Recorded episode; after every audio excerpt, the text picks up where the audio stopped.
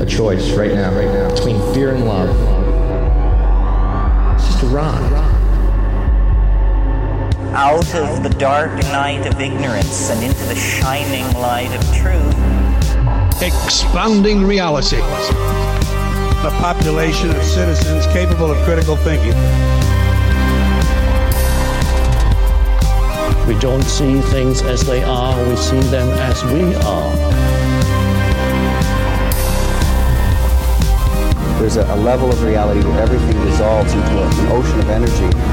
We empower our experience by insisting on our authenticity. That's very profound. Very. Expanding reality. Welcome to Expanding Reality. I am your host, Brandon Thomas. On this episode, a very special one, guys. Monika from Guru Grit comes by. She is an astrologer, a student of the spiritual practices, and a phenomenal storyteller. So she is absolutely incredible. Of course, you guys are going to love her.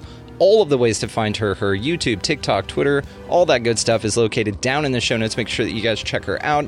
Like I said, you are absolutely going to love her. One of a kind, for sure. Now, uh, down in the show notes as well is going to be our affiliate links. So, Food Forest Abundance, of course, Libsyn, if you'd like to start your own podcast, you get two months free down there with that link. And then, as well as if you were going to buy anything at all on Amazon, please do it through our link. It helps the show for something you were going to do anyway, ideally, right? So, also, guys, check out Opus linked down there as well if you've had any unexplainable experiences of any kind, Opus can help out, and they are a great ear and a great resource. So that is, of course, linked down there in the show notes. Also, Plus, if you would like to expand your experience with us here on the show, you can do that in the show note link titled expandingrealitypodcast.com. That's going to be where all of our merchandise links to, all of the socials, lives are replayed there that we do as well as the too cool for YouTube stuff, which there's definitely some of that. Uh, and all of that stuff's there, kind of like a one stop shop. So, without any further ado, let's get to this amazing conversation with Monika from Guru Grit. All right, ladies and gentlemen, welcoming to the show, we have Monika from The Guru Grit. Monika, how are you? Never better. Thank you for asking. How are you today? Every day above ground is a great day, and thank you so much for asking. Uh, this is awesome. I met you on TikTok, uh, which I'm a big fan of. Everybody listening out there is just like rolling their eyes because I keep going, I meet the coolest people on TikTok, and other people's experience of that platform is not the same as mine. And I'm okay with that because what I like to do is take my experience of that platform and let everyone know that there's actually incredibly cool stuff on there if you weed through all the nonsense. So, tell me about how you started Guru Grit.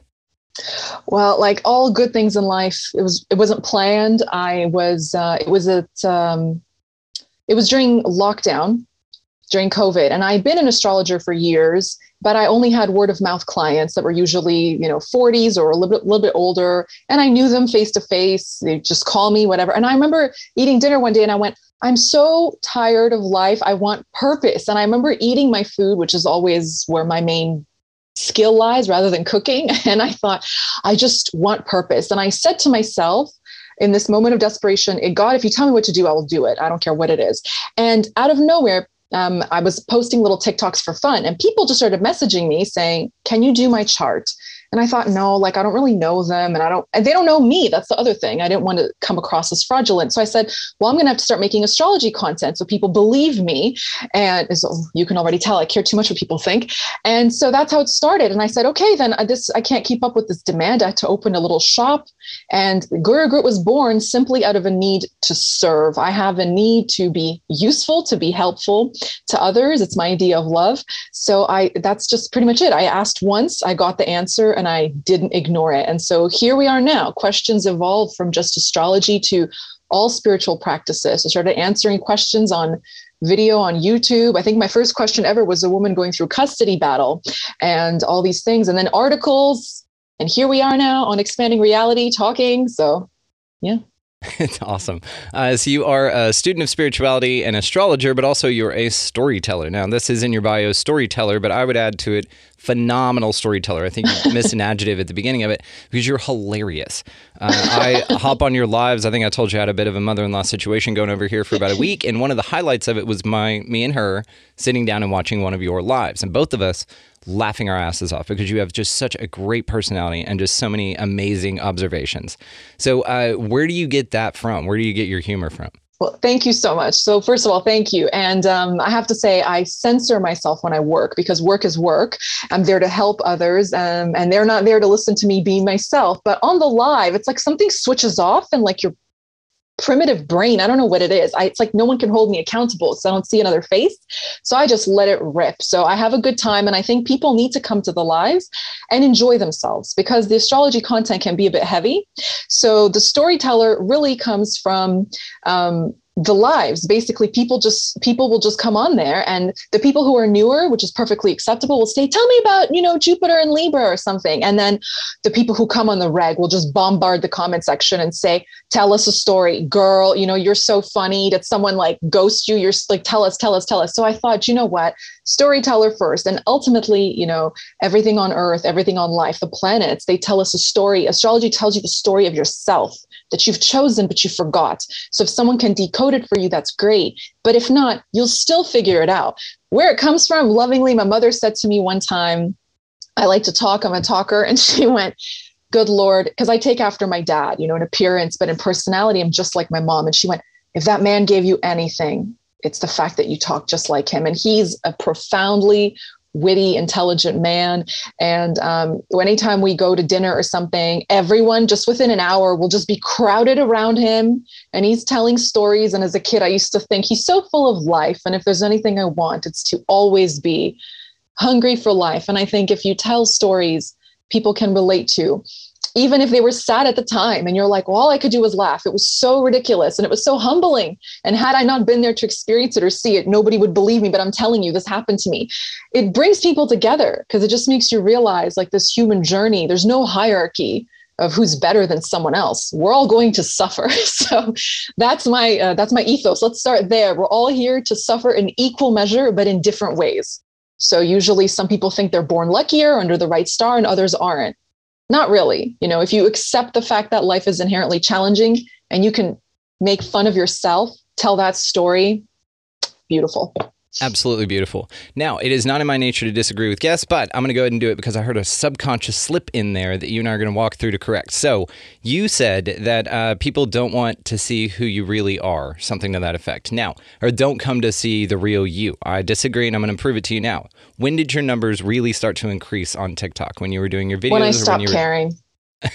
well, when you yeah. were doing your lives, right? yes. Yeah. I was having too much fun. My readings, uh, my my following went up. Readings, I think over the summer, everything just kind of stalls. But I was just having so much fun, and you have nothing else to lose. I love hitting rock bottom. I don't know about you. Failure is fun because you have nowhere to go but up. And I just started to have so much fun, and uh, everything kind of like literally exploded. Like it's, I mean, for me, I know it's a smallish page, but for my numbers, I'd never seen anything like that. And I don't do it for the numbers either. I do it to connect with people. And the people who come are so loyal, like you, you know, they don't come once, they always come back. And that's, you actually get to build on those relationships. So those people I feel would like to see me. I want to know them. We all know each other, we know about each other's lives somewhat. But what I really meant was um, I'm going to go into a bit of like the, the, I think there's like a renaissance, uh, a rebirth. I'm very thankful for spirituality and astrology in particular. And with, you know, and we're entering the age of information. So with that, there's equal amounts of misinformation, I suppose. And um, it's an unregulated profession. So you have to be very, very outstanding to and upstanding to put out the best possible work. So what I meant was people don't want to see me. I meant uh, people don't pay me money for reading for me to talk about myself for 40 minutes or give them anecdotes about my own life or something. I mean, I do always, if someone looks like they're suffering and I have something just like that in my chart, I'll tell them privately. It's not a problem.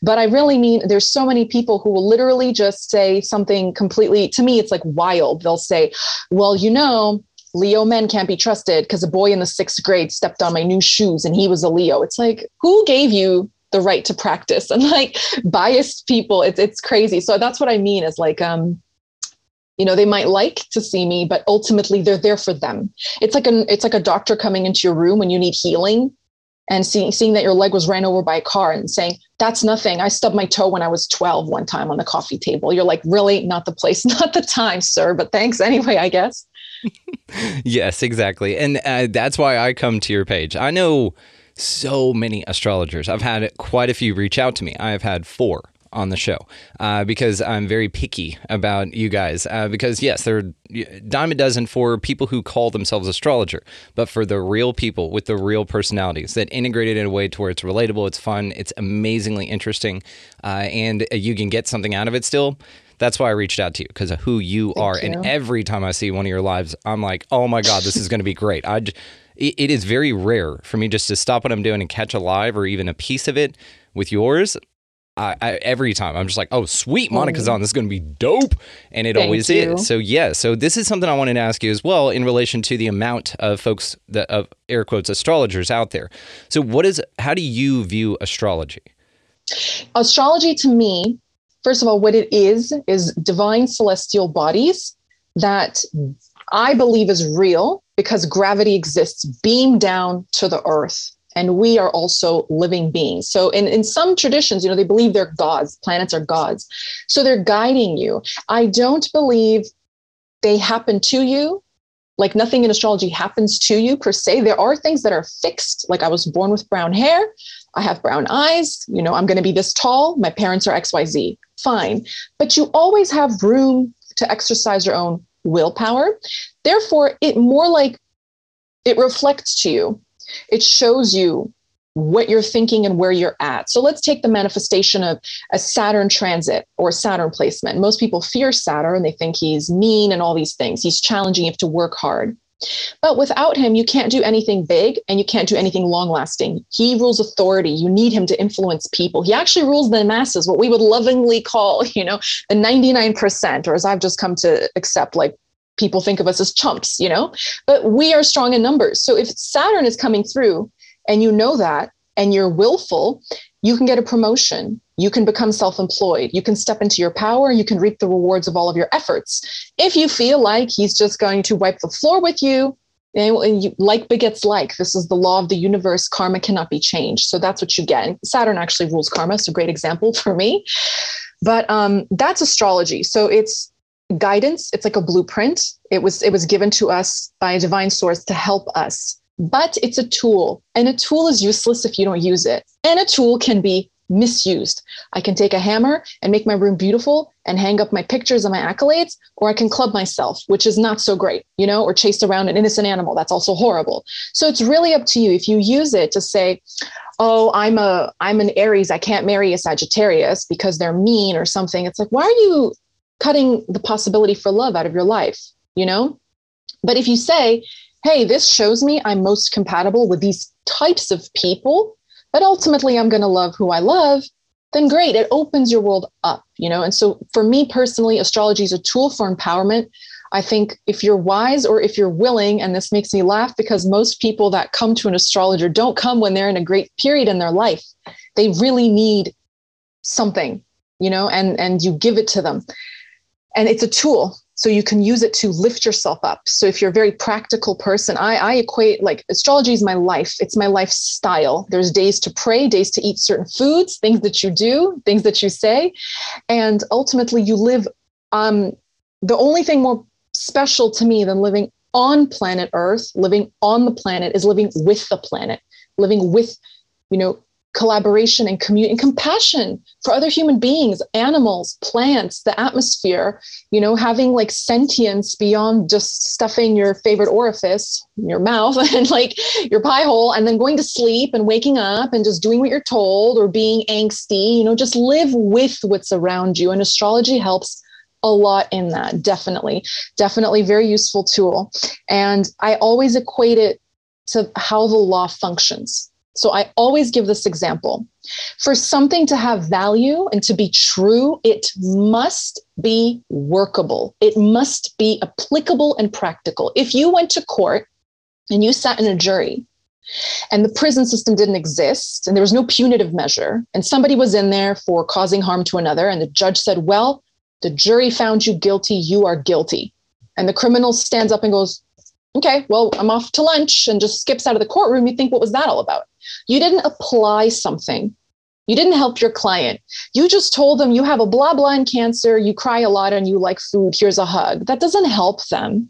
Look at the timing, look at their potential. So, astrology, you can read about it all you want, but until you really start to figure out the nuances, how people can take advice, take some remedies, take action, it has in my personal opinion it has nothing more than entertainment value which is valuable you know you could be entertained but if you're looking to change your life it has to be workable. You must be able to apply a set of rules or something, or say, if you say to me, I'm not interested in remedies, but I want more money, get to it. I would say, all right, I'll find a window of time where you should put your money into and where and when, you know? But if you're willing to like work with it, but you have to be willing to work as well, because the planets are always working with us, and so is nature, you know, so is the sun. But we have to accept that it's a relationship and work with it again, reciprocate. Could not agree more. It's a fascinating way to put it. You know, and as you were describing uh, that you don't have to go with your astrology reading, uh, you have the choice to do all of that. Just something that popped into my mind would be like, yeah, you're born right handed, but you choose to write with your left hand. So it's very, very difficult for you. So you tend to go an analogy that just popped into mind was just that you go against your intrinsic nature, battling something rather than going with the flow of it, like pointing your feet downriver instead of swimming up the current, right? Yes, I see you have a guitar there. And I always thought guitar was a fascinating example because strumming logically is much easier than anything your left hand would do if you're right handed, right? Yes. But because that's the way you're taught to play it, you just accept it and it's like, yeah. And I remember my friend in guitar class, our guitar teacher was left handed and she was left handed. She begged him for a left handed guitar. And he said, if you just learn it this way, it will make your life easier. And within like a month, she was schooling everybody. It's because if you're taught limitation, you will accept your limits. If you're not, then you won't. So when you come to me, I can say, like, you know, this morning I said to this lady, um, you know, I don't mean to sound cold or something, but you are the way you are. You're very powerful and you're very apt financially, you're able to survive in the world, not because you're gifted, but because your early life was so hard and so horrible. And she said, Yes. But I said, But isn't that isn't that a blessing? Because once you're taught something, no one can take that from you, right? So if I teach you through your chart that you can't have XYZ, I've done you a horrible disservice if I teach you that anything is, I open every reading. If I remember, sometimes I get so hype, I forget to say my opening line, which is a quote by the famous uh, prophet Edgar Cayce. He said, Astrology is real, astrology is true. The planets do grab hold of us, but nothing is more powerful than the will of man. So if you exercise 10% of your will, you can change 100% of your life. But the most astrology will ever do for you is like between 50 and 70%. Now, I don't know about you, but I'm not in the business of being mediocre. And I don't think anybody should be. We're all so unique. And the more you look at charts, the more you see these like nuances. And I, have never had anyone come to me and say, I want to be aggressively average. Can you help me not shine? That's never happened. Everybody wants the best from their life. So you have to help them just cross that threshold a little you're just guiding them. I can't do it for you you know but i can i can point you in the direction but you have to walk that path.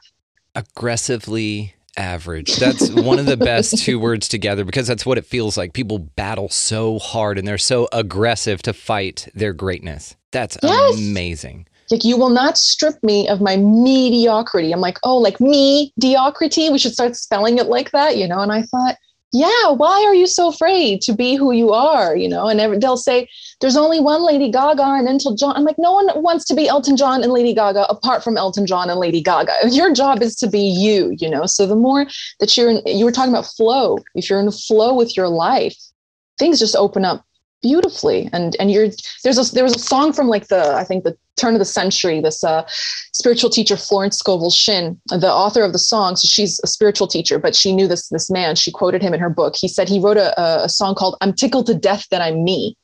Everybody should be tickled to death that they are who they are.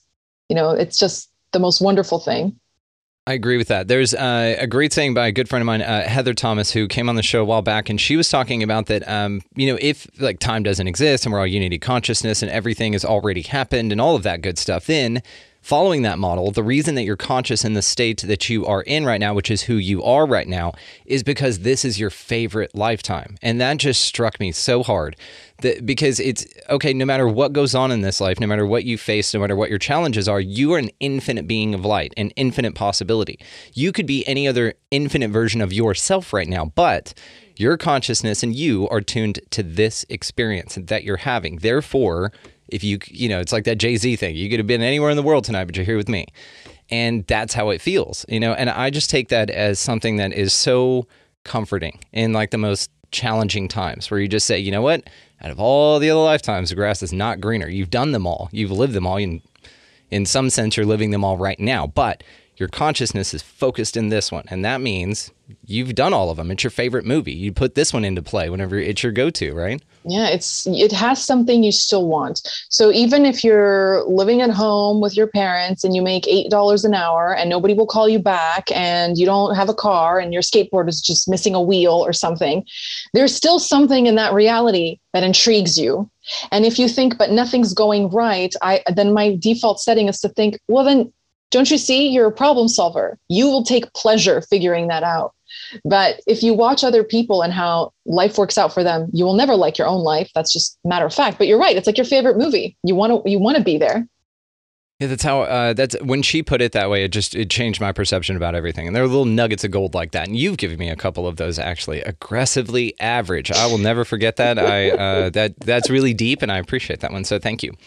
So uh, I'd like to talk, if you don't mind. One of the topics that you covered on a YouTube video that I saw was sex, uh, sex and spirituality. Mm. So also to that was remote seduction. So one of the mm. interesting things is right when I heard remote seduction, I uh, again just got the image of uh, Lloyd Christmas and Dumb and Dumber. Remember when he's at the bar and he's like, "I'm just going to go to the bar and put out the vibe," and he like sticks his ass out. Yeah, so is yeah, that yeah. what remote seduction is basically, or what is what is your definition yes. of that? Okay, so. Sex in the Spiritual Path was a book by Dr. Herbert Puryear, or is a book rather, and he was a, a great, you know, very, very well versed man in the Edgar Cayce readings.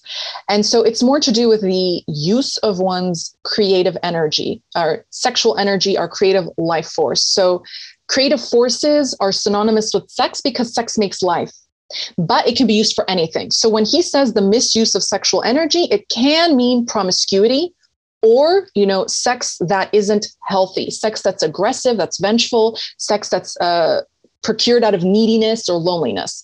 But it's not limited to sex. It's negative thoughts. It's thoughts that work against yourself you know self-deprecating humor and things like that and emotion that's spent. You hemorrhage energy. So in essence remote seduction is channeling your energy and not hemorrhaging it. I use the word hemorrhage because let's say that somebody is lovesick they think about the person they want constantly. They are outsourcing their power. And this is why when you stop caring and you bring it back in, that person now has you on their mind because you've sort of you've bombarded an auric field with you and when you pull back they're able to finally see it like clouds parting on a rainy day. So with remote seduction, you channel your energy with distinction, you're you're precise and you know what you want, you're determined. And what you will do then is, firstly, I have to say, whether it's Edgar Cayce, but Neville Goddard and jo- Dr. Joseph Murphy do the best job of this. You know, the I have some videos on the power of the subconscious mind by Dr. Joseph Murphy, where he reiterates there is only one mind. There is only one God mind. There's only one source of life. And I, I love theology. So I always say, you know, I make fun of people who who um, maybe their their sects or something like that are really based upon instead of living a good life and being pious, piety is measured through the fighting off of the the enemy or the devil. And i think they're like um, it's the opposite of god. And i'm like you you must have misused your morning supplements because god has no opposite. God made that too. You know everything is underneath god. So basically when you are there's only one source of life so it means there's only one source of consciousness. And it all like tentacles it just spreads out like the roots of a tree. So if you want someone to notice you you just have to send the signal to the other nerve ending. You don't have to stand outside of their house with a stereo, though I have no objection. I think it's cute, you know, but that's all you do. So you discipline the mind. So the first thing is to obviously believe it. And then in remote seduction, what you will do is enter into a calm, quiet state. So, as your friend was saying earlier, Heather Thomas, you said, you know, you choose the reality, you choose the timeline to choose and to experience, you must be in a state of relaxation. This is why people who want money, want lottery, want, want, want, they just get more of wanting. They're not relaxed. You know, the wanting is done. You never have to pray for money if you grew up poor. You just know you want it. you know it sucks not to have new things or have your birthday celebrated.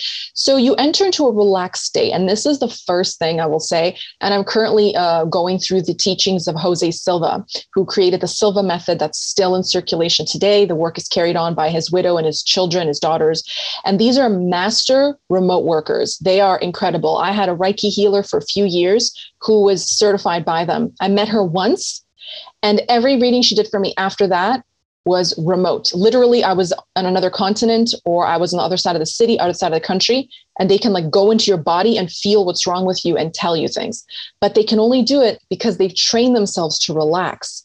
Every human being can do this animals are especially adept. You know they're they're energy balancers. And i always say like um, I, I use the quote by eckhart tolle who said i've lived with several zen masters and all of them have been cats. So i call my cat zen master flex because he's so mean. It teaches me independence and autonomy. It teaches me you know to be left alone and to leave him alone. And we have a really good relationship. So you have to relax. Cats sleep for a reason you know they're they're incredibly powerful. Relax when you're in your relaxed state, I will give the advice know what you want before you enter it. Because once you start daydreaming, your thoughts can just take off for like an hour. Say you wanted to get a phone call from a place you applied for a job, okay? Before you enter the state, maybe take a piece of paper and just say, they will call me by Thursday and offer me 5,000 more than what I wanted or call me for an interview, whatever the case may be.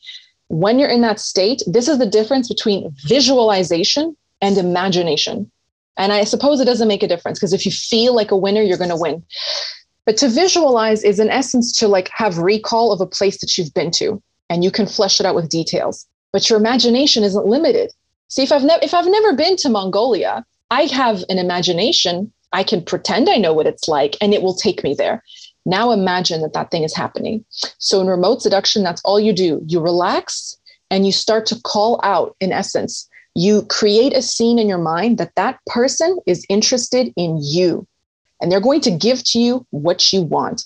Now, I left this out of the YouTube video because I was a little bit afraid that people would get ahead. But if you're actually trying to seduce a person, a job, a financial circumstance, the best thing you can do, and I promise it's not unethical because energy is always going to find one another. So, is to imagine that they are sort of um, at your mercy. Now, they're not crying and they're not in pain, but you can imagine that you're stunning them with so much pleasure and romance that they are just walking around in an orgasmic force field. Okay. Or the bank wants to do business with you. You know, that partner wants business with you. You're what they want. You're so magnetic that they cannot release themselves from your grip. You've spellbound them effectively. So you get into that state. You imagine that over and over. The longer you can keep it, the better. Okay. Just the same four or five seconds. And then you come out of relaxation. So this is best done just before you fall asleep because naturally you'll be very relaxed when you're sleeping. And then when you wake up, you forget all about it. You don't have to do a thing. It's effectively done. Once it's reached, you know, God mind, it's already finished. You just have to let it in. And the only thing you do to let it in is relax. So it's three steps relax, think of what you want, and relax again. And that's all you do to remote seduce someone. Now, if you're like, you know, a little bit eccentric or something, you can get really creative if you're trying to seduce a lover, even if you've not met them before. It doesn't matter. You know, you can just let your mind run wild and think of all the ways that they would adore you or something. And but you will get what you want no matter what. So interesting. Um, what is the name of your cat again? Uh, his name is Lev Tolstoy, like the Lev means lion in Russian, but we call him Malinki because it means like little one. Was it Grandmaster Lewinky? Was it? Grandmaster Flex. Okay, Grandmaster like Grandmaster. I was thinking uh, your next one, Tupac Shakur, maybe uh, another one for you there. Yeah, I didn't think of that. That's okay. Yeah. That one, that one's on the house. You can have it. So, um, I am curious because we talk a lot about uh, energies here. So, how do energies complement one another? There is seems to be this dualistic dualistic universe here. This reality in which they're opposing energies. So, how do they complement? How do they interact? In general, you mean like in in with with relationships and people or just everything? And everything is the same really. With you attract what you are. You attract what you are. You can really want and you see this a lot in um, romance especially when i do romance readings or something. People really want love and they have a lot of love to give but they attract people who abuse their good nature or that don't want anything to do with them. And they say, I don't understand. We both live in the same city. We went to the same school. We're interested in golf. Why don't you want me? And it's like, you're not attracting a lover because you're thinking of love, you're attracting loneliness. And like Neville Goddard says, the worst thing you can do is look for a partner because those, he says, those who go seeking for love only make manifest their own lovelessness. So all energy and energies also another thing are really, really complex and like multidimensional. Okay. So you're married, you know your wife very well. She knows you very well. You can be so similar 80% of the time, but you will never find someone who's 100% like you. But you can appreciate the other 20%. And that way you just maximize the joy factor of being near each other. So I think when I think about energies and um, how they flow, how they work, they're always going to what's most akin to them. And this is a very good example is bullies and a victim will say, I didn't want that to happen to me. Right. But you have no power. And every bully has been hurt. Hurt people hurt people. Okay. Like we know. So um, you match up with them. You match up with them. You know, a person who's paranoid about someone uh, misusing their financial situation is going to, uh, if they don't attract someone who does that, will abuse their own financial situation. you know, so it's just the way that it is. And it's almost like there's no escape. But if you become aware and conscious of why you want the things you want, why you feel the way you feel, then you will free yourself and then better things will come to you. I, I love this. And the example you used about that victims and bullies need each other because it's complementary energies, you're absolutely right. Somebody, a bully needs to victimize someone and someone needs to feel victimized. And so yes, it's a perfect structure that's here, that's hand in hand. And then when you just choose not not to experience that, you don't. Now, it's something interesting to what you said was is it seems like that opposite is here. It's it's again in having to do with this dualistic universe. So whenever one, let's say, starts to manifest or starts to raise their vibration, this is how you see things pop up in your life that don't resonate with you anymore. So if like attracts like, based on the energetic model that we've been talking about, and I 100% agree with you, what is the deal with acceleration in vibration and not being stuck attracting? Energies that no longer match to you or that oppose your upward direction. Does that make sense? Yes. I okay, so uh, a teacher that I really love is Darryl Anka who channels Bashar. Oh yeah. And he has this thing he calls it's the echo. So uh, my friend one time so my friend uh, love her she started to give meditation a chance and everything like all hell breaks loose you know? And she said but how can that happen? It's supposed to be good. And the teacher said look i have a glass of water. If the bottom is filled with dirt and you start pouring water on the top it's going to cause it to come to the surface. It's like you're cleaning out you're purging. So that is one phenomenon that i've seen happen to people that when they actually relax because their vibration was so resistant and their thoughts were in such a they, it's like you like they say well, the mind the eyes can't see when the mind is blind but they don't get it. Like they were in such a rigid mentality that they're like okay i'm doing this to make me feel better. And i said yes it's like you're finishing elementary school but you're not going to start your phd program. You have to go to middle school. You have to go to high school. You know they, they expect like some quantum leap that can cause some residual things but that's the key. It's residual. It's everything is only for a while okay? It's not forever. The other thing the echo that bashar was talking about is that it's a residual thing. So what happens is when you level up energetically things that used to bother you every thought that's ever been thought exists. So it's still there. And even though I say this is the problem if you've raised up here well you're not way above the problem it will still kind of like me me me in your ear you know? But here's the real test. If it doesn't bother you it will never bother you again.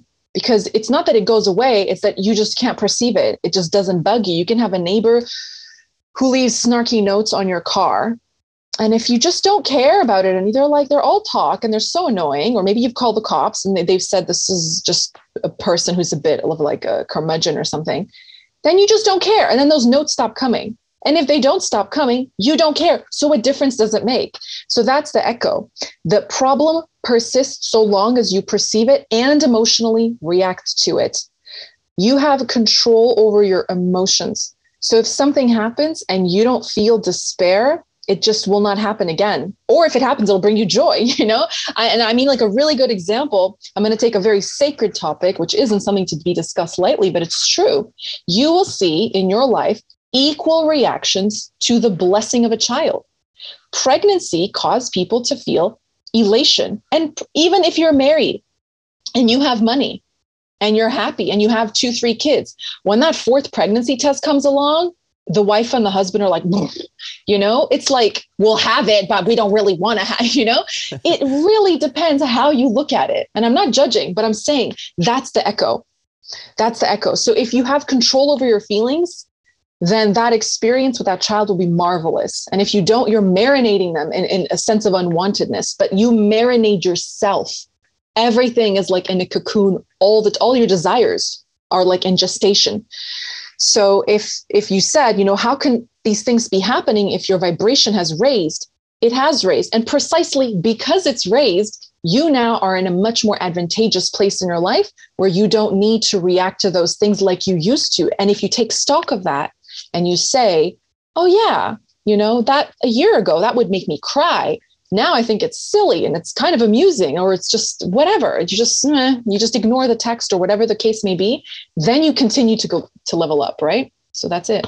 Yeah, it's disattachment from any emotion that attempts to get your energy to suck your loosh, as we say. You know, uh, your your energy here is all you got, right? Your your attention is your currency.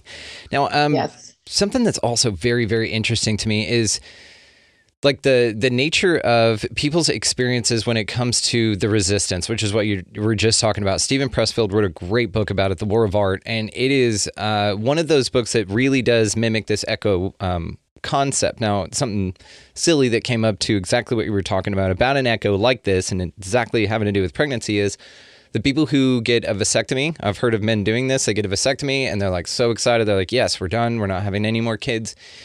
There's a certain amount of time within there to where uh, you need to expel a certain number of times before you can consider yourself not a fertile turtle, if that makes sense. Now, some people will ignore that time or they'll get very excited or they think that they've put in the work. They'll go put in work and then actually get their wife pregnant again, even though they've already gone through the procedure and gotten the vasectomy. There's an echo of something you still need to clear in there. Mm-hmm this this is what it seems like and again it's this as above so below thing so, so there are examples of these concepts that we talk about in actual life and this is just another one of them. Mm-hmm. so um, what is a way that someone can help recognize these echoes as they pop as they ascend in their vibration in your experience or in your opinion? Mm, by the way that they feel. So if you're having a really good day okay so um, if you're having a really good day and you're looking for love and you're excited spring is here you've got spring fever and then your ex texts you or you see them in a parking lot and you want to like run into them with your vehicle or so you know you're like uh, that's that doesn't feel good to you. And the first you know default setting that you would have is you would think but i was feeling so good and i was listening to you know doo-wop tunes you know? I was listening to the four tops. I was feeling in the mood for love. Why did i see the last like the most unlovable person in my opinion? It's because that's the most recent point of reference you have and you take that personally. And so now you're not going to go talk to them so you're going to take it personally with the universe god jesus every dalai lama every every you know? But just calm down. It doesn't feel good to you. It's not and this is the thing we have i think as people we have a tendency to think of existence as our parent. You know, we have this very unhealthy tendency to externalize our power. Why do I have to think of that? The government tells me what to do. The government will do it. The government, the government, okay? And, you know, govern. So planets govern, God governs, your boss governs, your parents. So you're going to just feel like victimized, but it's not there to punish you. It's there to tell you, you know what? Don't take it personally. And if you're like, it's just if even though we say there's no such thing as a coincidence if it makes you feel better to think of it as a freak freak occurrence then do that. Say i just saw the person i can't stand the most and the time when i wanted something so good. I'm not letting you ruin my mood. And that's it. You just have that discourse with yourself because truthfully the greatest love affair you're going to have in your life is you and you you know and you take you with you wherever you go. And even if like Elon succeeds in colonizing Mars, well, he's taking himself up there. So you can't escape yourself. You must make peace with your heart. And once in like you were mentioning earlier, like the backlog. So there's a Buddhist thing about cleaning out the back of the heart. There's stuff in there from when you were six years old you don't remember. You know, there's a friend, I was talking to a friend last night and I said, you know, this person said they would do this and they didn't and I meditated, I asked why that really hurt my feelings because it's they have their own thing going on. They don't really know. I don't know your life, you know, whatever. And I said, it reminded me of when I was 17 and my boyfriend said he would do this and instead he didn't and da, da, da. and I said that was that was so long ago that it doesn't matter you know your body does remember so i suppose it's like you just you will know it by the way that it feels and it's really ultimately about your relationship to your life because I think the older you get, you've collected so much experience that you think that your neighbor's yippy dog is driving you crazy. But really, maybe as a child, you weren't given enough time for yourself or your privacy was like infringed upon. And so you just, you lack a sense of empowerment and, and autonomy you know and to tell someone oh it's not the dog the dog's just letting you know that you don't value your own space or you don't value your own boundaries but you're taking it out on the dog and they're going to think that now you're horrible and it feels even worse but really just talk to yourself talk to your emotions find out why it's so interesting and you're absolutely right i, I agree with everything that you're talking about um, so let's let's get into the occult. I know that you you kind of have a passion for that. So what got you into the occult to begin with? Okay, so I suppose a bit backwards, but when I was a teenager, so I started with astrology and then I got into religion. I just love the idea of, I've always had the feeling that I was going to live to serve. I always had the feeling that um, my path in life was a cause. It's something to give of myself. So everyone has a thing. It's kids or marriages or money or, or whatever. So mine is like the self. I love life. I want to know everything. And what made it and so I got into religion first, and it was just sort of, I never, it sounds so mean, but like I couldn't bring myself to believe so much of it. And I, not in a condescending way, like people say really condescending stuff about major religions. And I think it's almost like art. And uh, truthfully, if you want to be good at anything in life, no one's going to spoon feed you anything. You can have the best coach as a gymnast, but he's not competing on the day of the Olympics. You are. You have to figure it out what to do. You know, I mean, there was a Kerri, what's her name, the one in the '90s who like who won the gold for the states on like a broken ankle or something. So you've got to do the work. You know, she's a famous. You know, she's a tiny thing. Anyway, and I thought you've got you cannot be spoon fed. And I always felt something was missing in that. And what was missing was that it was allegorical it wasn't spoon feeding you. You have to figure it out. So once you start there there's i mean there's i'm an obsessive personality anyway. There's no reason to stop. So i never stopped. So i started with religion and i sort of went in down into the darkness. And i just realized really it just means hidden knowledge. It, and everything in the world i suppose astrology really helps with that is a symbol or a sound.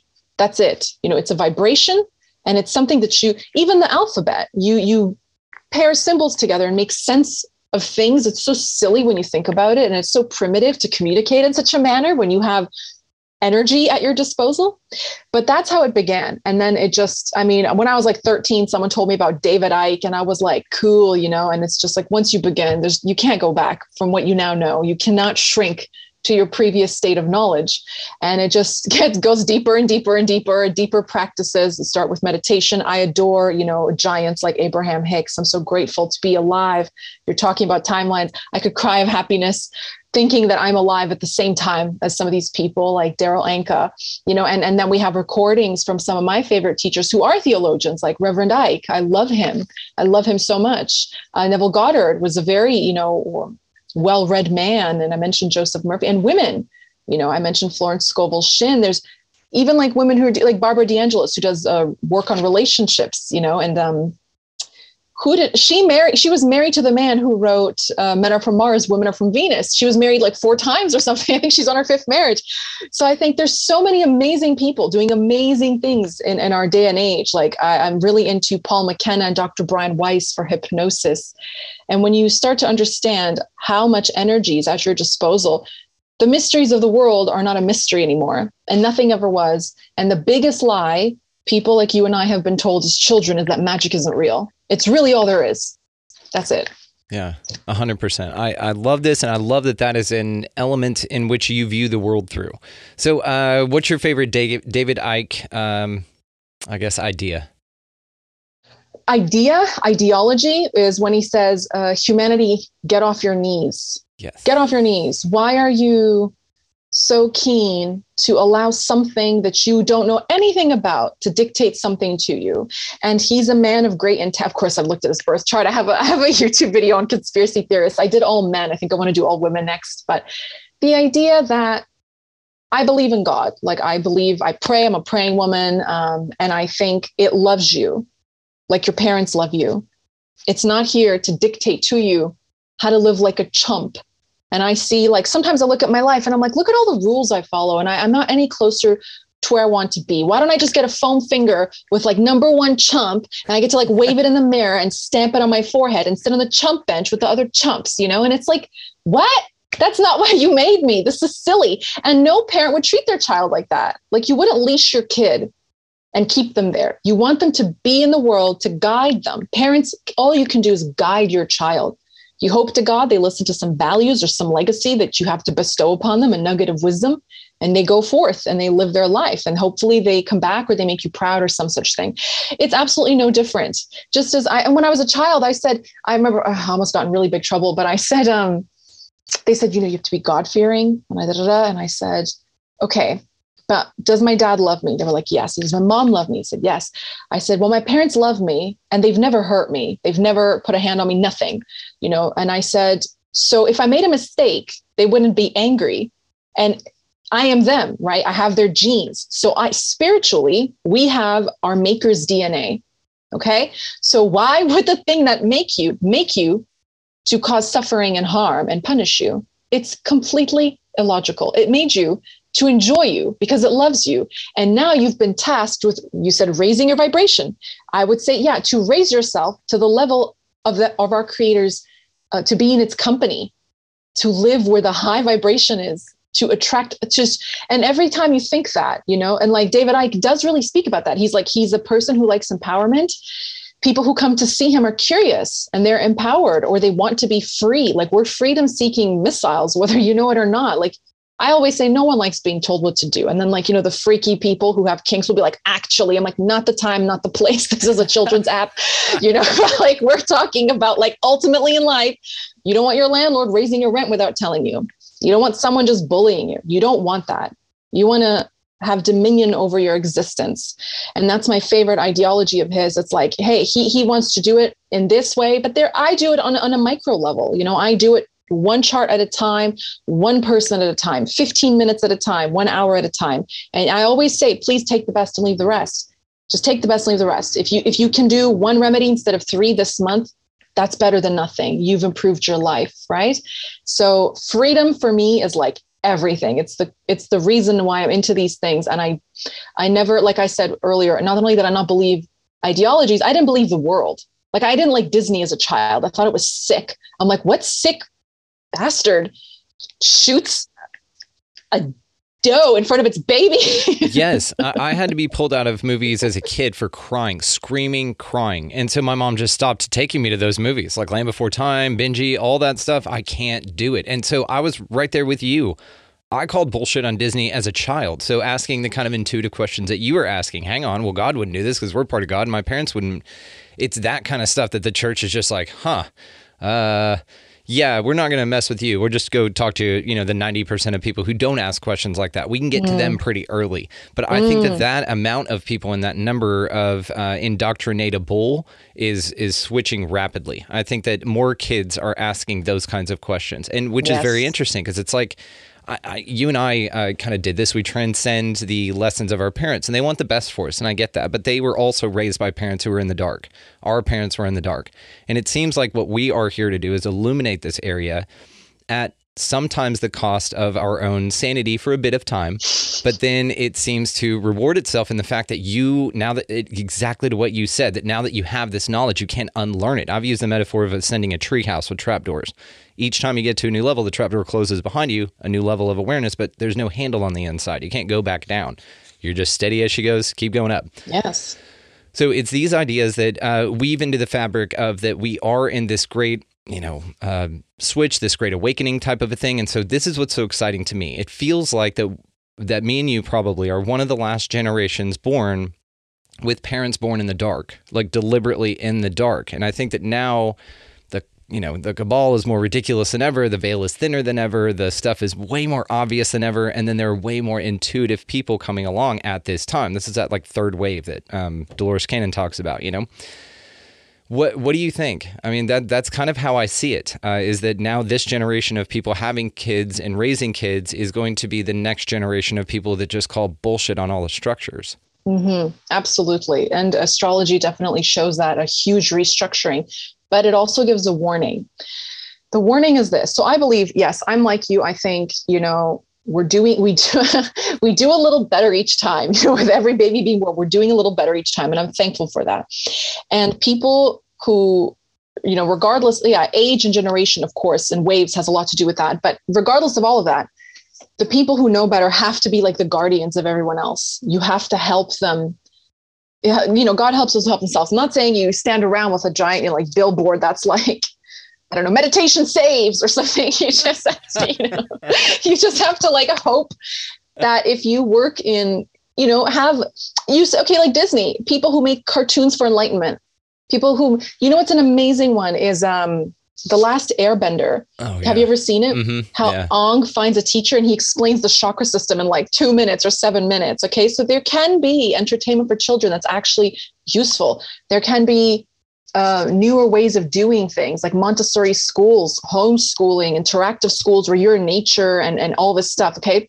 Excuse me, we can do better. And so we can facilitate that. And the veil is thin. But the thing is this, as at the same time, like I use astrology for empowerment, but I do not disregard its warnings. And the warning is this because we're moving out of Capricorn into Aquarius. Okay, Capricorn is very rigid and it has to do with like institutions and hierarchies. So it's the dark side of saturn which is karma um, you know banks school like when we had um, originally pluto and capricorn the world saw things like the welfare system education system come into you know like the industrial revolution occurred. So we're moving into an age of information as we were saying but there's always we were talking about residuals and echoes.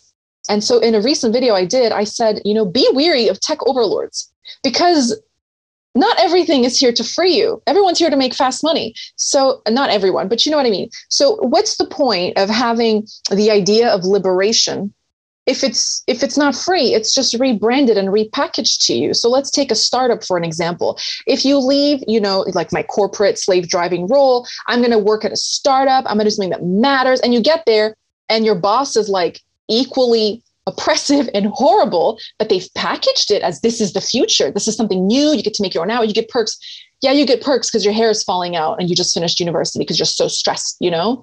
Um, Sorry. I, I, no, I, I heard this about like Google and other places from an inside like somebody who worked there. Like the re, like everybody they aver, they're advertised as perks. Hey, you get to take the bus. Hey, you get to take your dog to work. Hey, we'll provide you meals. But dinner for their free meals isn't until six o'clock at night. So you actually stay two hours after you're supposed to have left to get your free meal, which is one of the perks.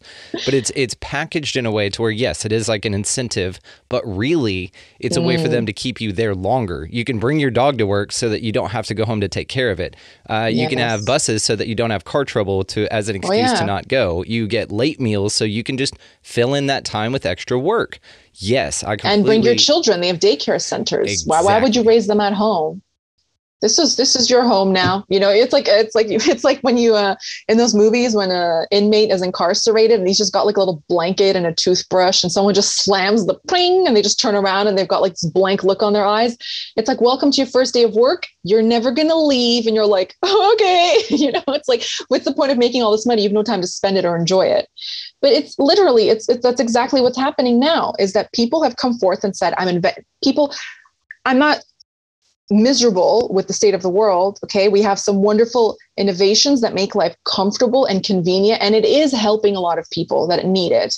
But if you take the same blueprint for how to run it, it's a corporation and it's completely insane and it's not helping anyone at the end of the day. Okay, you're just repurposing it, and it's like same, you know what, different pile. And I'm like, then what's the point of that? So it does take a few people who want to do something truly out of the box and have i said like a purpose okay? So they know they will suffer for some time financially but at the end if they've done something that helps others, they're willing to do it. So the other thing too is um, so you were talking about the veil being thin.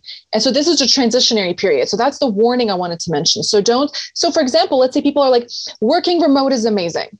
You're free now. You work from home. You can go anywhere in the world that's true. And you know on tiktok you see a lot of people having this nomadic lifestyle. Most people don't want that. If you're like 45 with an eight year old you want to get out of the house. So you've you've repackaged what freedom is and spoon fed it to them and they didn't want it. They didn't want it. They don't want their kid at home on, on a laptop. Like you know some people i know with kids their kids literally can't write. They can't write and they're in the third grade because they spent two years on their computer. They can type they can play roblox they can't write a sentence you know they can read it they can't write it and so they're like borderline illiterate because they told you, hey, isn't it great? You get to be in your pajamas. Why are you glamorizing being a slob? Like, I'm not judging, but nobody wants the same thing all the time.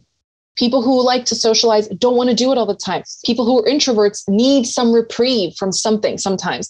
But you see, it's like you're constantly bombarded with the same but. And at this point, like, I'm not even angry or scared. I'm just bored. I'm bored because if you even go through like five years of human history, you can predict the next 50 if this is the track that we're on. So we have to like just sort of become a little bit wiser. Like you said, like kids are being born now that are not going to buy it, but they need somebody older who will stand up for them until they're old enough to take care of business and say, I'll look out on this end. And when you turn 18 or 28 or when you come into your power, whatever, I, I've laid the foundation. I'm going to help you in any way I can. Like, don't worry. Like you, you, like it's like a soldier on the front lines. You get the brunt of the cannonballs and the bullets and the bayonets, so the back cavalry has a chance. You know, so it's like we have to help them. Like they really, they're really here to do something spectacular, and we definitely have to try because if uh, history repeats itself, then human beings really um, they have an appetite for the nostalgic and for repetition. And at this point, it's just so destructive and it's so boring, and we can do so much better. let's do that. Let's level up. I love boring. I like that that's it because it's not a fear-based thing. It's not like a it's it's just a mild annoyance due to just cuz it's it's unentertaining. Like that's fun to me that you take this huge uh, fearful, you know, agenda and you just say, "Oh, so boring." I'm yeah. bored. I'm bored stiff and they're bored. like, "Look what's happening. It's terrible." But we're going to make it better. I'm like, first of all, you don't know my life. I'm just like, no, you won't. you know, like, don't dictate to people what they should be fearful of. Don't dictate to people what they need. Don't dictate. And even, you know, like crypto is a great example. Crypto has come to free us all. And guess who got wind of it? People with money and banks. And now they're ba- buying it up.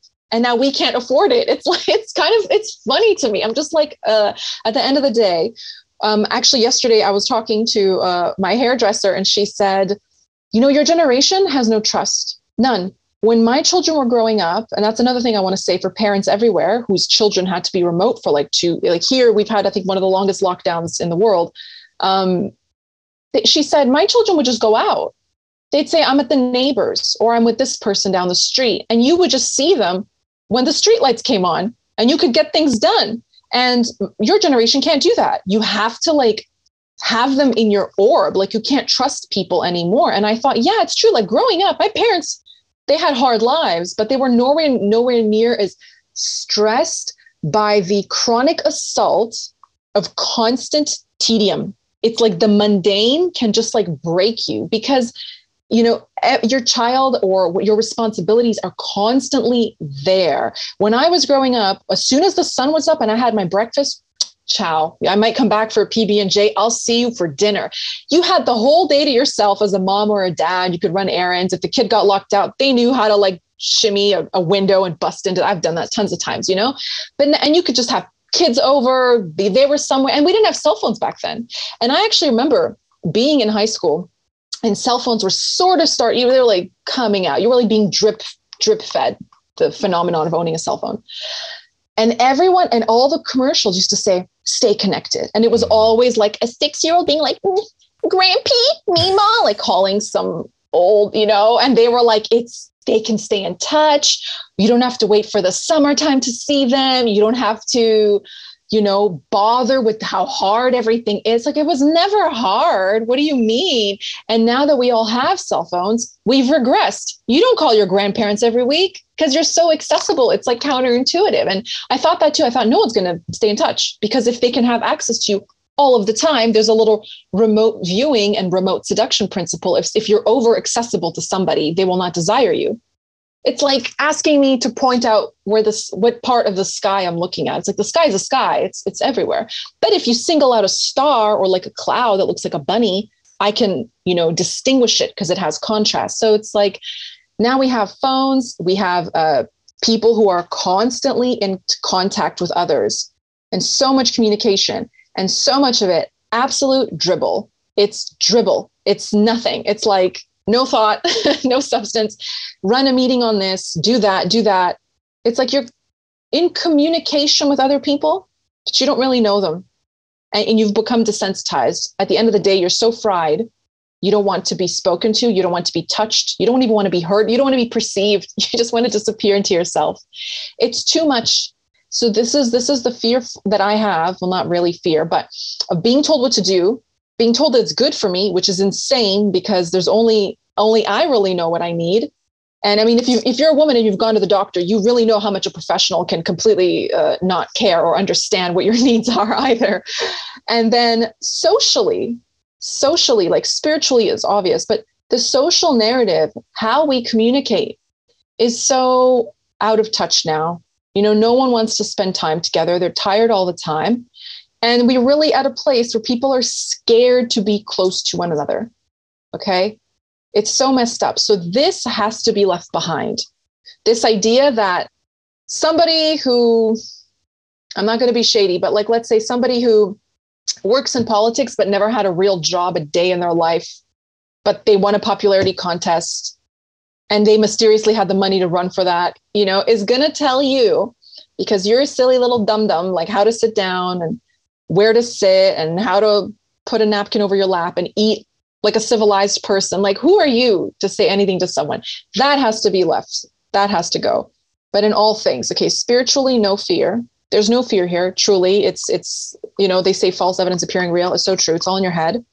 You have to think for yourself, speak for yourself, and then you asked about conspiracy. So I'll just end with this. I do have a little video on YouTube I made about a year ago on this spiritual like raising the vibration and being a conspiracy theorist are not always compatible because so many conspiracies uh, run on fear disguised as freedom but if you don't feel free if you feel frightened then you're not free and what is true ultimately is a mystery because what's true for one person isn't true. Even conspiracy theorists don't agree. Experts don't agree. Doctors in the same field don't agree. Lawyers in the same field don't agree. So, and then you don't know how much of it has been planted and just you can take the information if it interests you. You can listen to it if you're curious. But once your mood starts to tip, you've got to get out of there. You've got to log off and close your laptop. Okay. You've got to keep raising the vibration. And that's it. That's all there is to it could not agree more. And we talk about this a lot. I used to be an avid conspiracy theorist. Uh, Paul revering around, you've got to see this video, wake up, they're screwing you over, they're trying to kill us all, all that good stuff, or um, successfully doing so. Uh, and eventually you get to this point where, exactly like you said, it's a toxic environment for you to exist in. Even though you're out there doing your damnedest with a good heart and good intentions to wake people up, you've still got to take You've still got to basically like stab yourself with a bunch of swords and then walk around and tell people how much it hurts. It you don't have to take that on, and so I've uh, gotten way more aligned with uh, Charlie Robinson's uh, vernacular for this, and he calls us a conspiracy analyst. Like, yeah, we'll look at it, but I'm not going to take on the negative energy of it because that's part of why the conspiracy exists in the first place, is to attract and draw in energy into the system. Now, whether that be the people that believe it and fall for it, we'll just put it that way because that's what's going on, uh, and don't question it. I'll, I'll add that to that first part. Or people who do see what's going on haven't fallen for it and are scared for the people that have fallen for it and they want to wake them up. So either way, the system gets energy, right? And so yes. it's when you stop participating then in that. It's when you just ignore the guy screaming uh, then that's when they stop yelling, you know, because they don't have your attention anymore. The people screaming only continue to scream because they're getting attention. So just turn it off, shut that faucet off of attention. Yes. So um, I, uh, I I love this. I could just talk to you forever, but we're probably going to wrap it up here in a little bit. I just kind of have a commitment. But I do want to know. You said that you had looked some stuff up um, earlier on in the show. Looked some stuff up. What do you My chart. I think you wanted to check a couple of things Ah, that. yes. Okay. Um, I will mention that. And I just want to say something about conspiracies and what they're doing to people. Yeah. I just want to wrap this up. But people say you have to understand your power. Okay. So there is no such thing as inorganic matter. There is one source of life, and that includes us. Okay. Physical experience. So there's nothing that can actually hurt you. Whatever's in the air, whatever's in your food, whatever's in your medicine cabinet is made of the same material that is available to the cos- cosmos which you are made from. So you cannot it like if you think something will hurt you will hurt you.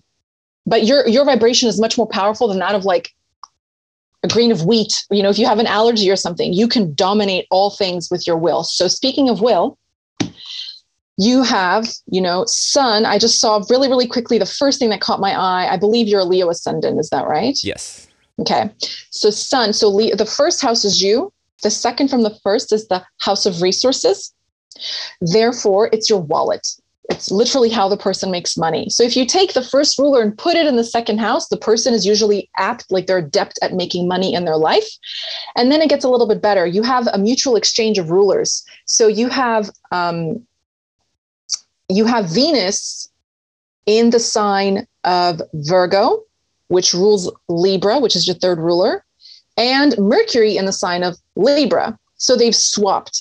And it's the second and the third houses, which actually the second house rules the voice box and the throat, and the third is expression. So Mercury obviously is a communicator, and Venus is like a peacekeeper or a mediator of sort. Venus actually rules healers, and she's uh, known as the planet of prophecy. So. I'm running a prophecy series on YouTube shortly, covering all my faves like Baba Vanga, Edgar Cayce, and Nostradamus. But Venus is said to consort with demons. So really, speaking for a living is excellent for you. You know, thinking for a living is excellent for you. And I did a creativity and astrology series on YouTube as well. And so many people who like sing, make movies, whatever, they have these two planets exchanging and they their second and third houses just light up. They and so when I, I just opened it, I literally just took a look at that, wrote it down. I said, that's all I need to say. And by transit, you should, you know, nothing is uh, predetermined, but let's say I believe I'm of the opinion you will start to do quite well within the next soon to the next 18 months. So I wish you much prosperity and all good things. And please keep speaking. It's it's going to reach people quite quite far. Man, that that does me good. That does my heart good. Thank you so much for Good. saying that. And yes, ma'am, uh, we're just going to keep rolling in because I see it and I feel it, and it does. I- Yes. This is when I started to point my feet downriver and just go, okay, I'm done fighting. I'm going to surrender to this, and that's honestly when everything woke up, uh, which yeah, is great. and, uh, you have a Jupiter Mars conjunction in the fourth in the sign of Scorpio, which is obviously like occultism. Jupiter is divine knowledge. And the fourth house is a deep contemplative house. It's the house we measure a person's happiness and trustworthiness from. And therefore, it's the house of counselors. So, Jupiter in the fourth or Saturn in the fourth, you know, it could be a bit rough, like voice of reason, but you're the voice of truth. Okay. And Mars is willful and he's very powerful in Scorpio. So, you made a very good conspiracy theorist, but you, you know, and Scorpio is a sign of alchemy. You turned it around. You transmuted, you transformed, you purged, you walked through the fire. And lastly, you know, your Saturn in the third is exalted, and the third rules masses. And uh, Saturn rules masses. The third rules one's efforts. So clearly, through your own efforts, I think you're going to have like scope. You're going to really reach people on deep things that are not superficial, that they matter, and you're, they're humorous and they're lovely and they're light. And I just love that for you, and that's great. um, uh, okay, all the more reason uh, that people should contact you, which will be located down in the show notes. Thank you so much, Monika, for for saying Thank that and doing that. much. That's that's awesome. Again, uh, just thank you. That's amazing. So. Okay, all the, all the ways to find her, guys, will be located down in the show notes. Monika, I can't thank you enough. This has been tremendous. You and I definitely have a lot more to talk about, so we will have you back on. Uh, but Thank just you. thank you again. This is amazing. The pleasure is all mine and it's been my good pleasure. And thank you so much to all of your wonderful listeners for giving me their time. Want to send a huge hug and a massive shout out and a thank you and everything to Monika for coming and hanging out with us on the show. Of course, you guys check the show notes for her Guru Grit. Everything is linked down there, and she is phenomenal. You're absolutely going to love her. Definitely catch a couple of her lives on TikTok if you can, because she is just one of the funniest damn people I've ever heard just riff and she's wonderful. So, anyway, all the ways to find her, of course, guys, like I've already said, down in the show notes. So, while you're down there as well, check out Food Forest Abundance as far as our affiliate links go. If you would like to start your own podcast, the Libsyn link down there is who I host through, and that link will get you two free months with that platform. Also, if you're going to buy any damn thing at all on Amazon, we've got an Amazon affiliate link down there. So all you do is you buy what you were going to buy, run it through that link, boom, you don't pay any more, and it helps the show. And I'm grateful for everybody that's taking advantage of this, by the way. You guys are awesome. Also, down there as well, uh, if you would like to expand your experience with us here on the show, do it at expandingrealitypodcast.com. That's going to be links to all the socials, Rokfin merchandise, lives are replayed there, a bunch of stuff that we don't put on YouTube because they're being little bitches is up on the website for absolutely free. Make sure that you guys check that thing out. So, go out into this beautiful, mysterious place, whatever the hell it is, guys, and y'all pick up a piece of litter. Of course, be nice to everybody that you come across. Smile, hold doors open. It's not rocket surgery, but it makes a massive difference in the collective. Also, go a little bit above and beyond. Buy somebody a coffee or a meal in line around you. It makes a massive ripple effect as well. So, also, while you're out there just kicking vibrational ass all the way to the max, you can go ahead and up your game by getting the hell out of the left hand lane if you've got somebody behind you wanting to pass. That's a great way to do it. Uh, just move over, they'll be right by you, and then you can get right back over there and do whatever the hell you were doing. So, above all and anything else, guys, go out into this beautiful place, whatever the hell it is, and y'all just be good to one another. Thank you so much for listening. We will see you next time.